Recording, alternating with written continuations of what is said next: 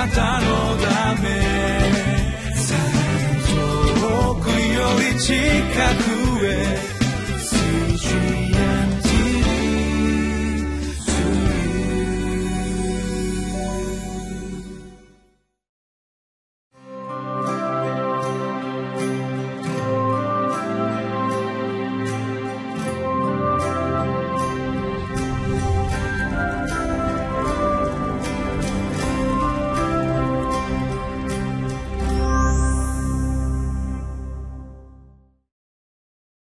皆さんこんにちは。博多キリスト教会の牧師の佐美武です。今日も皆さんと共にリビングライフを通して御言葉を黙想していきたいと思います。今日はいちがつのさんじゅうにち土曜日、聖書の箇所はマタイの福音書じゅういっ章のいっ節からじゅうきゅう節まで、タイトルは福音に踊る者が御国で偉大なものです。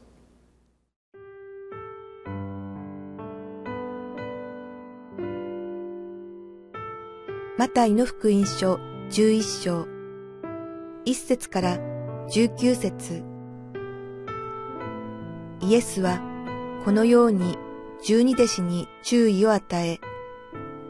それを終えられると彼らの町々で教えたり述べ伝えたりするため、そこを立ち去られた。さて、獄中でキリストの御業について聞いたヨハネは、その弟子たちに託してイエスにこう言い送った。おいでになるはずの方はあなたですか？それとも私たちは別の方を待つべきでしょうか？イエスは答えて彼らに言われた。あなた方は言って、自分たちの聞いたり見たりしていることをヨハネに報告しなさい。目の見えないものが見、足のなえたものが歩き、サラートに侵されたものが清められ、耳の聞こえないものが聞き、死人が生き返り、貧しい者たちに福音が述べ伝えられている。誰でも私につまずかないものは幸いです。この人たちが言ってしまうと、イエスはヨハネについて群衆に話し出された。あなた方は何を見に荒野に出て行ったのですか？風に揺れる足ですか？でなかったら何を見に行ったのですか？柔らかい着物を着た人ですか？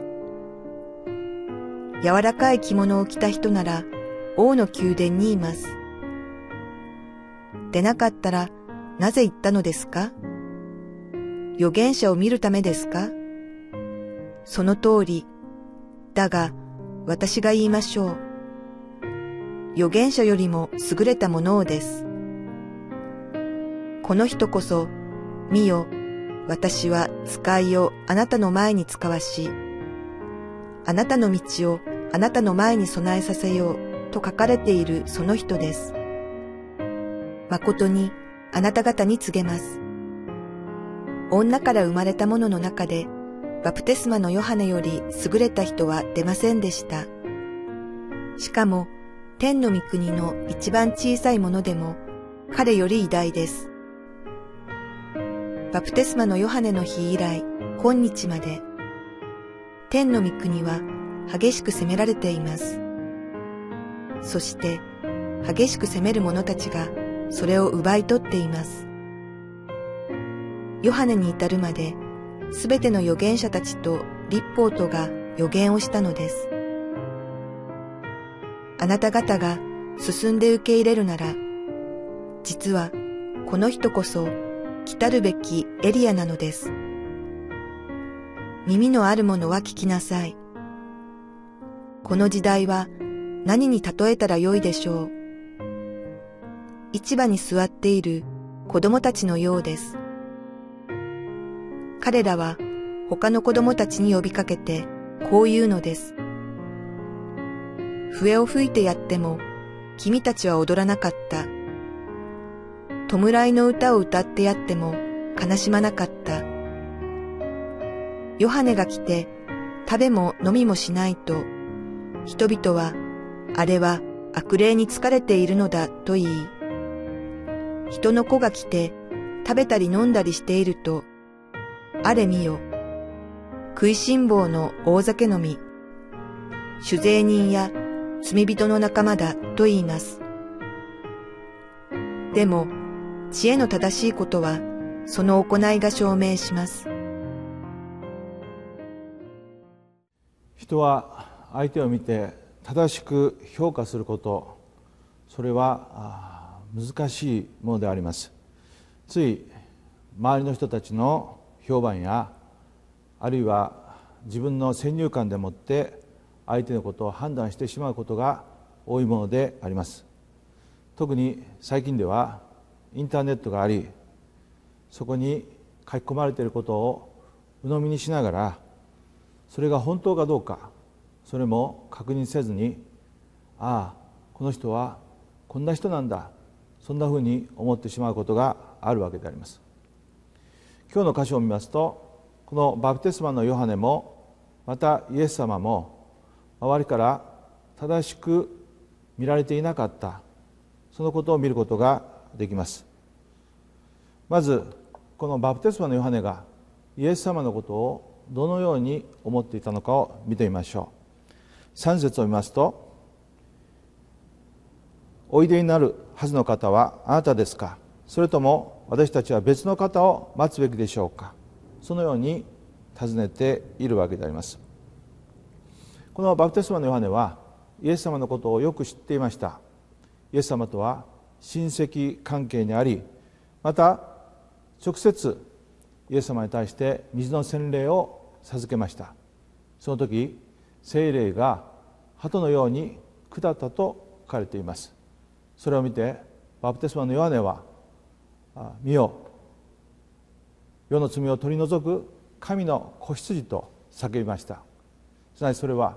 イエス様がメシアであるということを悟ったということであります。しかしその後のイエス様の生涯を見ていくときに、ヨハネは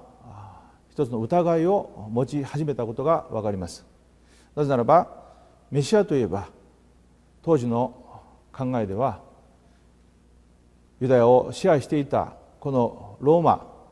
ローマ帝国からの解放者、そういうイメージがあったからであります。しかし実際にイエス様がされている技はそこからはかけ離れているように、えー、見えました。それでヨハネは疑いを持ち始めたということができます。それに対してイエス様が言われたことはよん節ご節で、あなた方は行って自分たちの聞いたり見たりしたことをヨハネに報告しなさい。目の見えないものが見、足のなえたものが歩き、ザラートに侵されているものが清められ、耳の聞こえないものが聞き、死人が生き返り、貧しい者たちに福音が述べ伝えられていると、このように言われました。この弟子たちが直接見たこと、またイエス様のことを直接知っているその商人たちの言うことを聞きなさい。そしてイエス様が今なされていること、それは旧約聖書に書かれていることだということをここで、えー、喚起されたわけであります。そして次になな節からじゅうご節でありますけれども、ここではこの周りの人々がバプテスマのヨハネのことを誤解していたということが書かれています。多くの人々はこのバプテスマのヨハネに対して、何か王を探すように柔らかい着物を着た人、あるいは昔の預言者、そういったイメージで、えー、彼らのこのバプテスマのヨハネのことを見て求めていたことがわかります。確かにこのバプテスマのヨハネは旧約時代の最後の預言者と言われています。そしてイエス様も彼よりも優れたものはないと言われました。しかしそれでもヨハネは天の御国では一番小さなものだと、このように言われたわけであります。これはある面で非常に意外な答えでありました。このようにこのバプテスマのヨハネについても、あるいはイエス様についても、周りの人たちは正しく理解することができず、それがゆえにこの当時からある種の迫害が起こってきたということが分かります。じゅうに節を見ますと、バプテスマのヨハネの日以来今日まで天の御国は激しく責められています。そして激しく責める者たちがそれを奪い取っていますというふうに言われています。このバプテスマのヨハネはこのヘロディアのことで投獄され、そして後に死刑にされます。またこのイエス様をイエス様の姿を見ながら癒しを行い、そして罪の許しを宣告し、また罪人と共に食事をしている、そういうイエス様の姿を見ながら非難する人たちが起きました。そういった人たちのことをイエス様はどのように言われたのかというと、じゅうはち節じゅうきゅう節のところを見ますと、ヨハネが来て食べも飲みもしないと、人々はあれは悪霊に疲れているのだと言い、人の子が来て食べたり飲んだりしていると、あれ見よ、食いしん坊の大酒飲み、酒税人や罪人の仲間だと言います。でも知恵の正しいことはその行いが証明します。このように言っているわけであります。結局ヨハネもそしてイエス様もこの福音を伝えましたけれども、しかし多くの人々はそれを拒んでいきました。その様子をじゅうなな節では、笛を吹いてやっても君たちは踊らなかったと、そのように表現しています。すなわちイエス様は神の国の福音を述べ伝えましたけれども、それに対して人々は正しく応答しなかった、そのことをここで言っているわけであります。皆さんいかがでしょうか。私たちは神様を知っている、イエス様のことを知っていると思っているかもしれません。しかしどこか偏見を持って、あるいは先入観を持って見、そして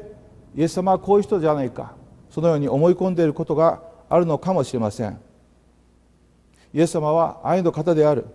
イエス様は優しいお方である、私たちはそのように思っていますが、しかしそのイエス様はまた同時に罪を見てそれを見ぬふりをされるお方ではなく、悔い改めを求めて、そして自らその罪の代価として十字架の上で命を捨てられました。そしてそこにこそ愛があると聖書の中に書かれているわけであります。また私たちはイエス様だけではなく、本当に他の人たちをも偏見を持って、あるいは何か人の話にそれを聞いただけで判断し裁いたりしていることがないでしょうか。そういうようなことを思いながら、今日一日、えー、御言葉をさらに黙想し過ごしていきたいと思います。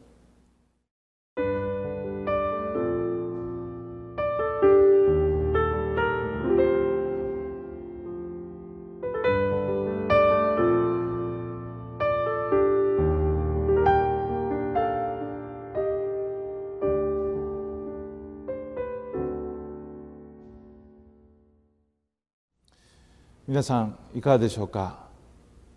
私たちはイエス様のことを知っている、イエス様を信じていると言いますけれども、もしかしたらそのイエス様は自分が思い込んでいる、そういうイエス様かもしれません。また他の人に対しても、私たちは本当に人の正しい目で見て判断しているでしょうか。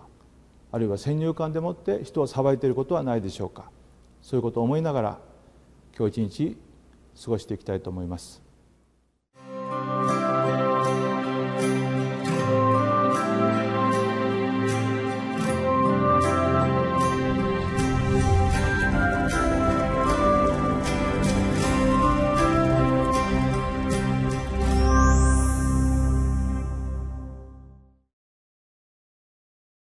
あなたのため近く